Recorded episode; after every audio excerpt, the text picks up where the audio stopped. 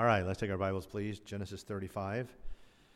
Continuing this story, and you'll see it's continuing when we read the very first word of verse 1, Genesis 35. Verse 1 begins with the word and. You see that in the Bible, it's a reminder. It ought to be a reminder, especially in this foundational book, because we see it over and over and over and over again. This is a continuing story. It began in the garden, it began with creation, it began with the, man, the fall of man and God's redemptive plan for man. And God said unto Jacob, Arise, go up to Bethel and dwell there, and make there an altar unto God that appeared unto thee when thou fleddest from the face of Esau thy brother. Father, please help us tonight, and we, we truly submit ourselves and need your help.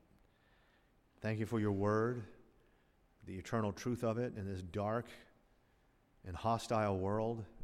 Thank you, Lord, that we have a place of truth and light and a foundation for our hearts and our minds and our souls. Speak to us, please, in Jesus' name. Amen. Well, we've come tonight, beloved, to the last chapter in the story of Jacob. Jacob's amazing spiritual journey, if you will. It's been a long journey for him, and he's learned a lot about himself. He's learned a lot about his family or others and he's learned a whole lot about God. After this chapter, we're going to go on in this foundational book to other things because the plan of God will continue. It'll be and again, but then it will continue through the life of a man named Joseph. That's Jacob's son. But before God tells us about jo- uh, Joseph, he first wants us all to see this final sanctification, if you will, at least a picture of sanctification in Jacob's life. He's going to reemerge, obviously. You know the book of Genesis, you know, as a very old man at the end of Genesis in this book, where his son Joseph will call him out in and then out of Egypt. But here in chapter 35, there are still some wonderful things God wants to teach us in this man's life.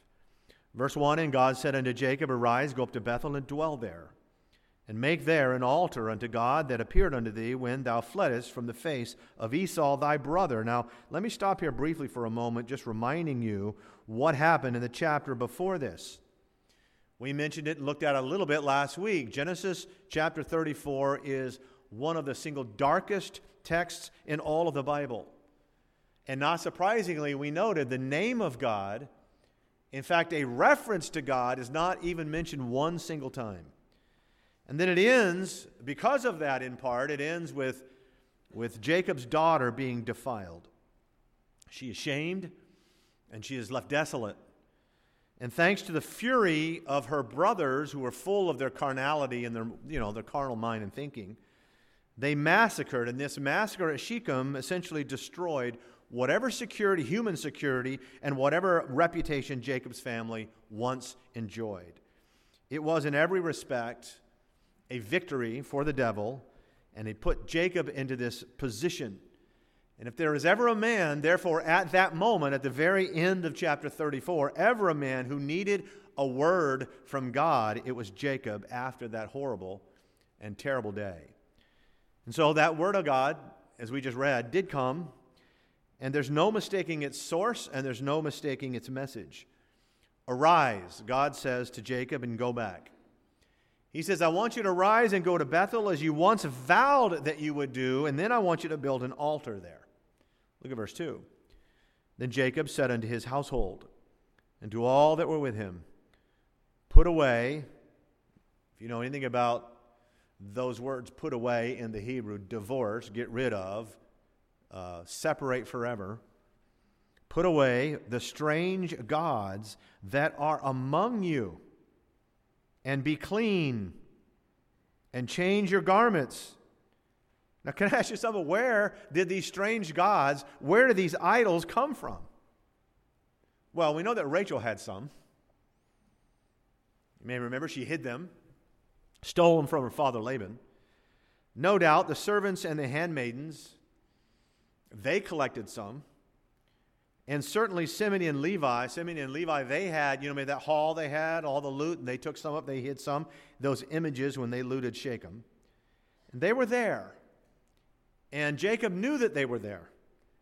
And he realizes what we should realize always And that is the fact that anytime you obey God, anytime you hear the voice of God, and we do in this book, and anytime you want to get close to God by obeying God, you can't be half hearted about it.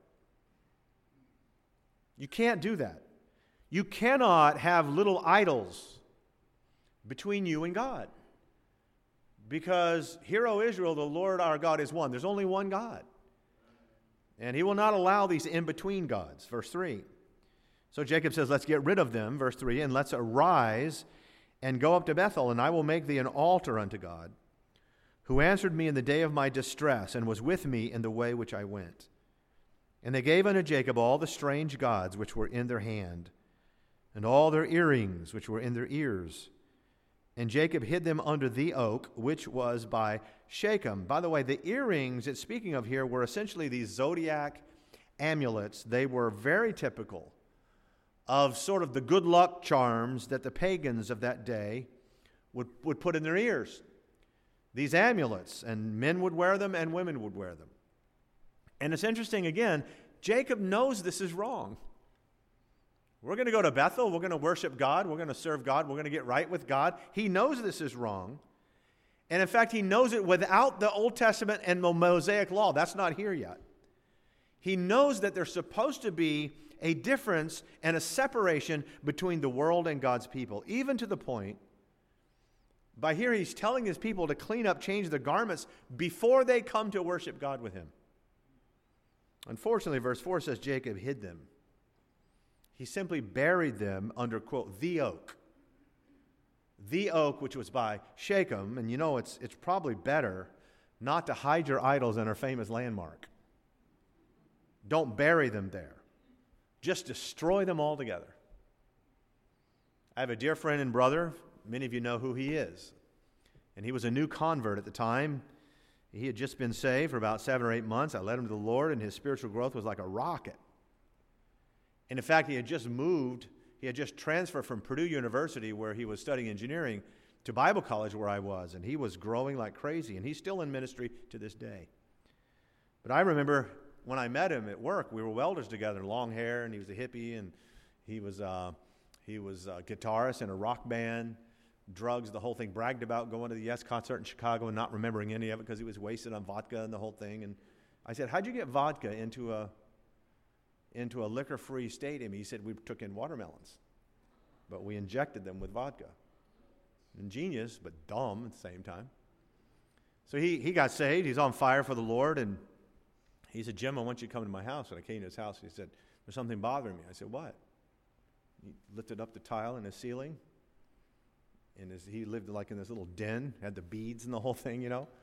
He lifted up the tile, and up in there was some marijuana and some alcohol and some old rock albums because and he says, I just need to get rid of all of it, right? Yeah, just get rid of all of it. Don't go bury it under a tree. And so, what happens here?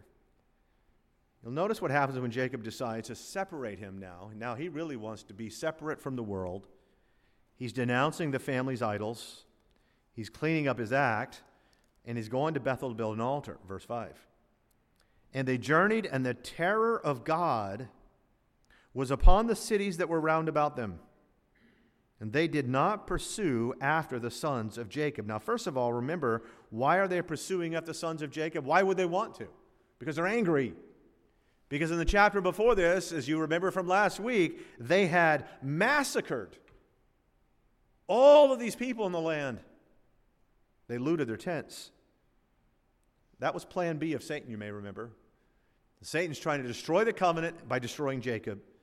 He wants that covenant to come to an end at all costs. However, the fear of God, God did this. The fear of God came on all the Canaanites after Jacob separated himself. And you may remember there's a pattern with this because back in our study in Genesis 26, that's exactly what happened with Isaac and Abimelech.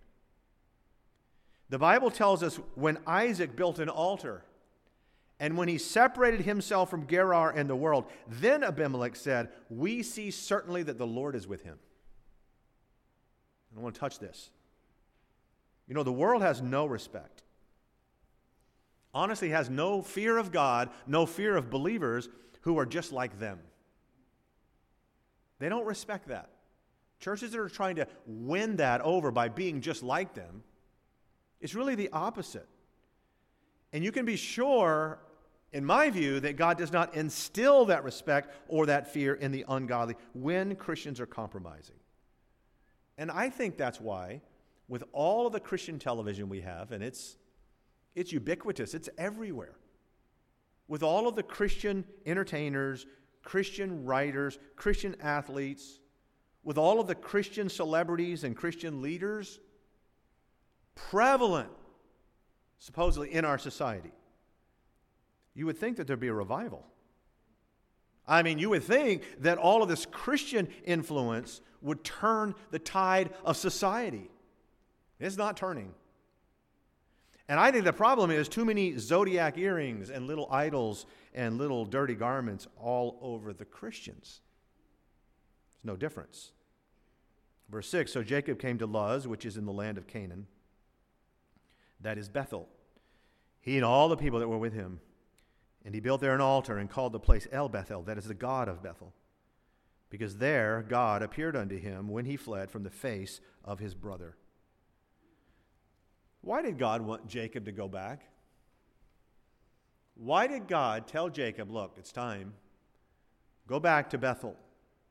It's, it's, as we noted last week, the same reason that we need to go back for restoration, for revival, for renewal. You know, belief sort of like hinges, gets rusty if those beliefs are not oiled and used.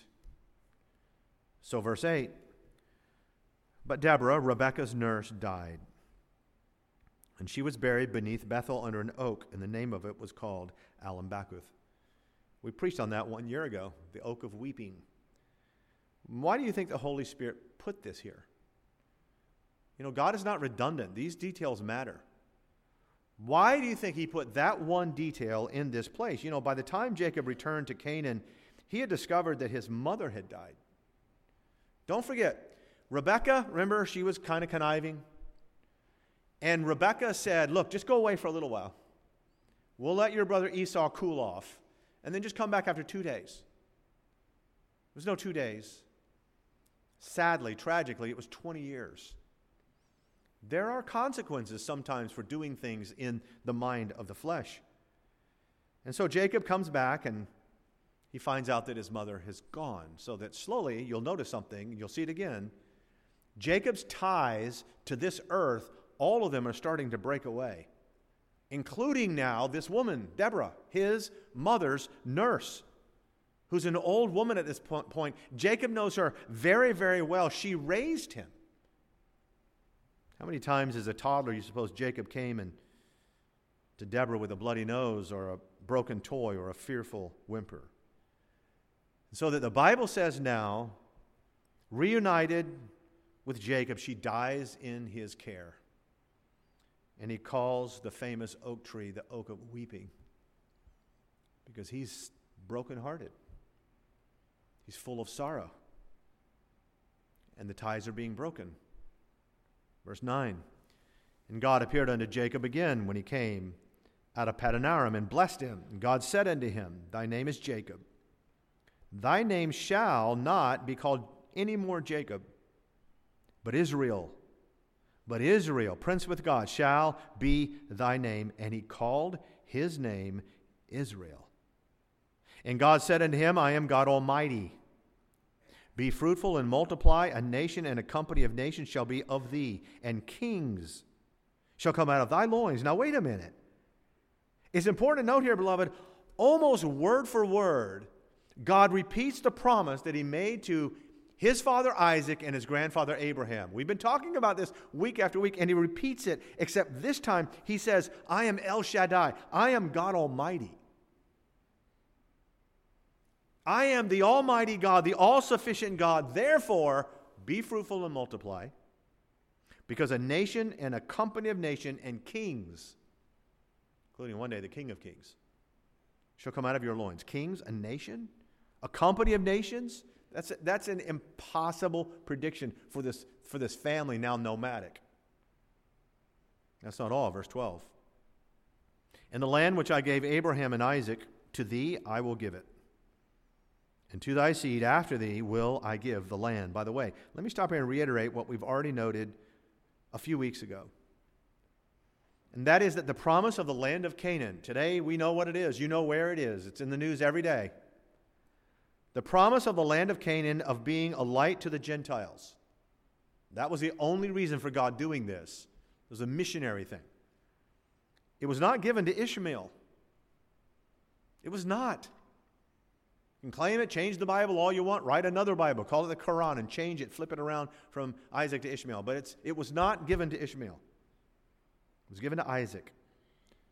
And Jacob, who is Isaac's son, not Ishmael's son, is carrying on that promise of God. And that, beloved, again, as we've said earlier, is the only explanation for centuries of irrational, illogical hatred and animosity to this one little tiny country. You know, two days ago, it's a spiritual issue. Two days ago, the presidents of Harvard, MIT, and Penn. How many of you saw this? How many of you watched it? Handful of you? The presidents of, the, of these universities, these elite schools, went to a congressional hearing. And they were asked the simplest question you can imagine by Congresswoman, I think from New York, Stefanik, Elise Stefanik. And she said very simply Does calling for genocide of Jews violate your rules against bullying and harassment? Simple, right? I mean, they have these rules about bullying and harassment where teachers have been dismissed. In one of these schools, a teacher was dismissed. A lady teacher was a professor, fired, gone, you're out of here. Because she simply said that girls today, young girls today, are wearing Halloween costumes that are inappropriate. Well, she's right. She got fired for that because it made people uncomfortable. So here was a question. They said, they're all sitting there. You can watch it, Google it, it'll blow your mind. She starts with the one from, I think, MIT, the president of MIT, Harvard, Penn. Does, does, if students in your university call for the genocide of Jews, does that violate your policies on harassment? Harassment. And they would not say yes. I mean, she tried to get them to. She tried to say, look, history's watching, people are listening. Well, blah, blah, blah, blah, blah, blah, just going around in circles. It doesn't make any sense. It's illogical to look at what happened just a few weeks ago and say, no, I can't, we can't say, you can't forbid people to call for that. There is always, with Israel, and I'm not defending this nation as such, or this government, or Netanyahu, or Zion, and none of that. That's beside the point. There is a reason for this illogical ongoing hatred that's going back for millennia. Verse 13, and God went up from him in the place where he talked with him. Interesting choice of words. Look at it again. And God went up from him in the place where he talked with him. God went up, of course. God went up where long ago God gave Jacob a vision of a ladder. And of course, Jacob feels that his family, and in fact the entire world, must know about this place. He feels that they must know about the significance of this place. So, what does he do? He, he sets up a stone, he pours wine on it, and he anoints it with oil. Let's read it, verse 14. And Jacob set up a pillar in the place where he talked with him, even a pillar of stone, and he poured a drink offering thereon, and he poured oil thereon. And Jacob called the name of the place where God spake with him Bethel. The stone would ultimately picture Christ, the drink offering, the blood of Christ, and the oil, the outpouring of the Holy Spirit. And it leads us, beloved, to this to another funeral and yet another broken tie for this man Jacob. And this one has far more significance than even Deborah's. Verse 16, let's read it. And they journeyed from Bethel, and there was but a little way to come to Ephrath. And Rachel travailed, and she had hard labor. Think of that. A mother in travail, hard labor. And Jacob makes a decision. Verse 17 And it came to pass, when she was in hard labor, that the midwife said unto her, Fear not, thou shalt have this son also. And it came to pass, as her soul was in departing, that's an important phrase we'll refer to in a minute, quote, for she died, that she called his name Ben Oni, but his father called him Benjamin. And Rachel died and was buried in the way to Ephrath, which is, here it is, Bethlehem. By the way, let me say this too. Do you not understand, do we not embrace and recognize and know that heartaches and sorrows and unexplained tragedies happen to God's servants just like they do to anyone else? Do you not know that when someone is in the middle of God's will and doing God's will and put away their idols, that there are sorrows and heartaches in this world? You know, Rachel once said to Jacob, Give me children or I die. She surely didn't mean it to come to this. Rachel dies in her childbirth. It was very common a thousand years ago, of course, but, but why? Why would God allow this? And especially after Jacob and the family's what we would call a spiritual victory. And you know, Jacob could have said this. He could have said, You know, it's not fair. God, this is what I get for following you. Some of you in this room are new converts, and you got saved, and since you've gotten saved, heartaches and troubles and tribulations have come your way. Well, all you have to do is go all the way back to the foundation. You see that it's always happened that way. And Jacob said, It's not fair. This is what I get. This is what I receive for going back to Bethel and obeying your voice. He could have been filled with guilt. You know why? Because that verse 16 says he journeyed from Bethel and she had hard labor. He could have said, I should have never done this and been filled with guilt because she's dead because I decided to travel. Why leave Bethel now? Why move away? Rachel is, is near her due date, obviously. And what's he do? He puts her on a camel to move away from Bethel. This long, rough journey, dangerous, of course. I can imagine Jacob has a very heavy heart and he's bearing some responsibility in this burden.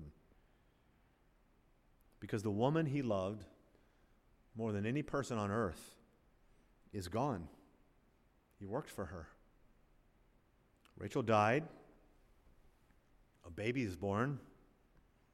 And God is still on his throne. You say, Pastor, what do you mean God is on his throne? God's on his throne through this? Oh, yes. You see, I want to remind you that Rachel did give birth to a son. It's her second son. The question is what if the son had died and Rachel had lived? Just what if? Or what if Rachel lived because she never expected a child in the first place? Well, this child's name is Benjamin. And you may remember that the first king of Israel came out of Benjamin. You may also remember that as Paul testifies in Philippians chapter 3, he also, Paul, came from this baby boy, Benjamin. Can you imagine a New Testament without the book of Romans or Galatians, Ephesians, Timothy, Titus, Thessalonians, Philippians, Colossians, Corinthians? God is always on his throne. Look at verse 19. And Rachel died and was buried in the way to Ephrath, which is Bethlehem. Bethlehem, Ephrath, Ephratah. Does that sound familiar? Bethlehem, not just any old Bethlehem. Bethlehem, Ephratah. Do you know that up until the birth of Jesus in the Gospels that everybody's singing about and talking about at this moment, that up until that moment, Bethlehem was only known for two things the death of Rachel and an atrocity that happens later on. Bethlehem was the same thing as saying Auschwitz. It was a place of horror, weeping, bitterness. But when Jesus came, behold, tidings of great joy came to Bethlehem. The place was Bethlehem. The, the boy was Benjamin son of my right hand, the place where Benjamin was born. There is always more to the story than earthly eyes can see, including the simple fact that Jacob is learning and he's changing through all of these trials. It's, there's a big picture of redemption, there's the little picture where God is concerned about you as an individual. And so we read in verse 20, and Jacob set a pillar upon her grave. That is the pillar of Rachel's grave unto this day. And Israel journeyed and spread his tent beyond the tower of Adar. Did you notice what it says? And Jacob set a pillar upon the grave. And then verse 21 says, and Israel journeyed. It was Jacob who buried Rachel.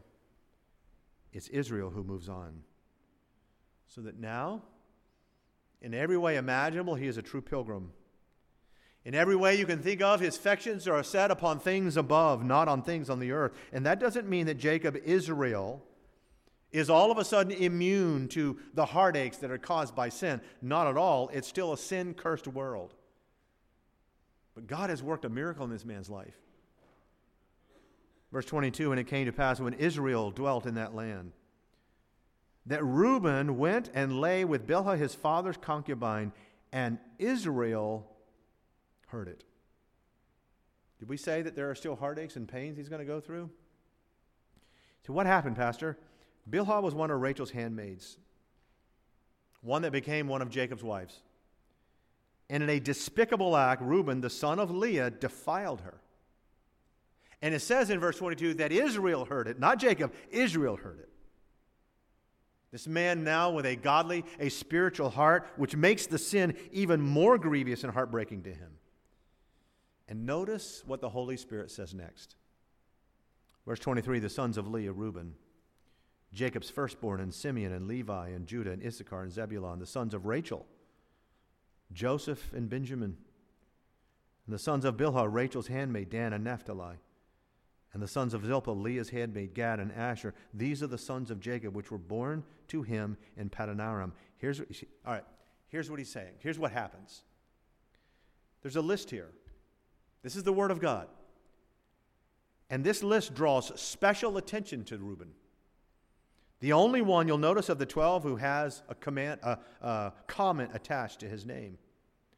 It says, Reuben, Jacob's firstborn, so that his position as firstborn adds further to his sin. And that's why one day on Jacob's deathbed, you're going to hear Jacob indict him. It's down the road, but it's not forgotten. And all of this, beloved, teaches us this. All of this teaches us that ever since Genesis 3, there has been sin in the world. And with sin and great sorrow, there is heartache, there is death, including one more funeral for Jacob. Go down to verse 27. And Jacob came unto Isaac his father into Mamre unto the city of Arba, which is Hebron, where Abraham and Isaac sojourned. And the days of Isaac were an hundred and fourscore years, and Isaac gave up the ghost and died, and was gathered unto his people, being old and full of days, and his sons Esau and Jacob buried him. Esau and Jacob come back together, twins at birth. They are reunited here to bury their aged father. And in many ways, this is his very last tie to this earth. And why? Please don't miss this. Why is this significant? And why is this being stressed in the Bible over and again? Well, because, folks, from the very beginning of our study, from the very beginning of God's revelation, we have learned that this world is cursed. That because of Adam, sin reigns in our mortal bodies, and therefore there has got to be, there must be a Redeemer. There has to be a Savior. And if you think about it this way, if you think Jacob's heart is grieved by sin and by death, you think Israel is hurt by the wickedness of his sons, what does the God of heaven feel? What does the Creator Himself, the God of heaven, what grief did it cause the God of heaven, His heart, for His Son to become sin? All of that sin. And yet God is going somewhere with this. Jacob's cutting ties, yes. But what, do, what did we read a few times Let's go back and look at this, and we'll close.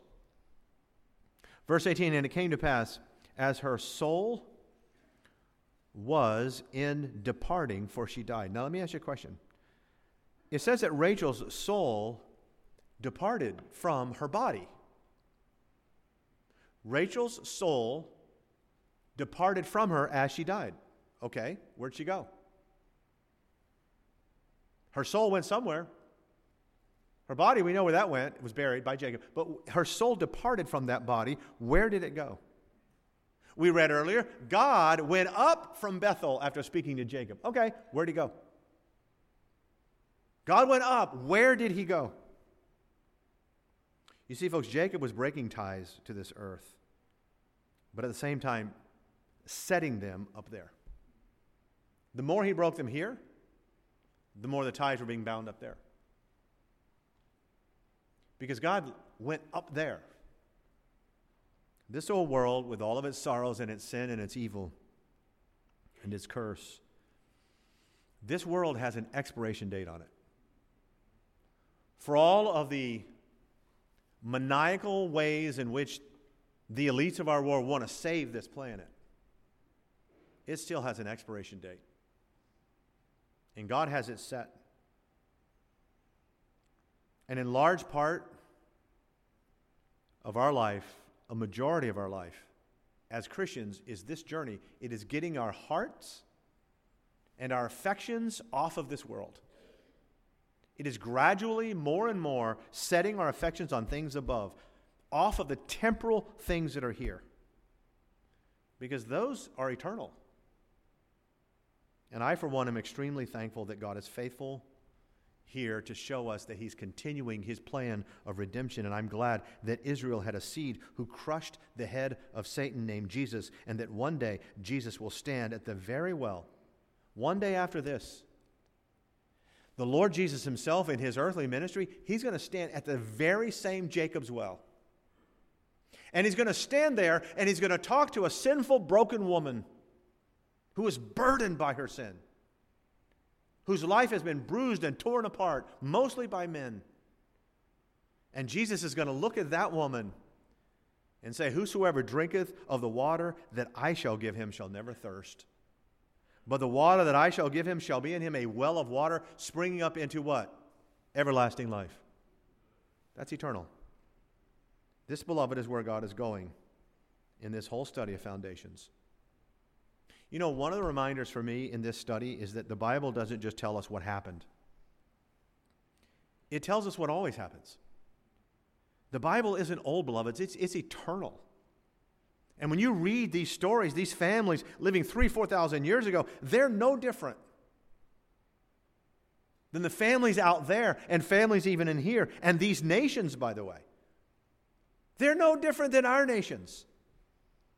He say, oh, the atrocities, these unbelievers, these skeptics, the atrocities and the bloodshed described in the Bible, it's so bad. Okay. What do you call the recent murders and the rapes and the burning of infants alive in Gaza? Just weeks ago. Those are horrors that the presidents of MIT and Harvard and Penn can't even say are worthy of being called harassment. The Bible doesn't just show us what happened, it shows us what always happens in a sin cursed world, which is to say that the devil is at work. But always God is at work. And by the way, knowing how God predicted the future of this one man, Jacob,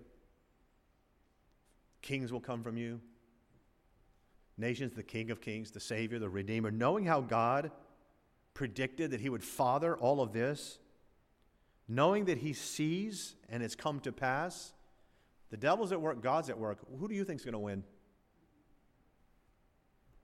Well, he already won. Already. The decisive battle of Waterloo. You know the story, Napoleon with France, the dictator. It was the battle. Wellington from Great Britain, and this battle ensued. And towards the end, there was a signal that was giving out. And they would give these signals that you could see from far away. And the signal said Wellington. It was one letter at a time they would give it. And of course, the Brits were watching, eagerly waiting. What happened? What happened? Because their nation depended on it survival. W E L L. It said Wellington, finally, the last letter, defeated. And then a dense fog came in, and they couldn't send the rest. And there was despair and sorrow. And then the fog lifted, and they were able to do the rest. Wellington defeated Napoleon. This world doesn't see it. I got news for you, folks. The fog's been lifted. We know who wins. And all of God's people said, Amen. Amen. Father, thank you for your word. Thank you, God, for showing us that you are on your throne. That even in the darkest of times, for your greatest of men and women, you're on your throne. And that when a child of God, when the soul departs, it goes, if it's saved and redeemed, it goes up. We thank you. There's a well of water springing up into everlasting life to those who come to your Son. And thank you for, your, for sending your Son to die for our sins. Bless now the fellowship of your people, please, in Jesus' name. Amen.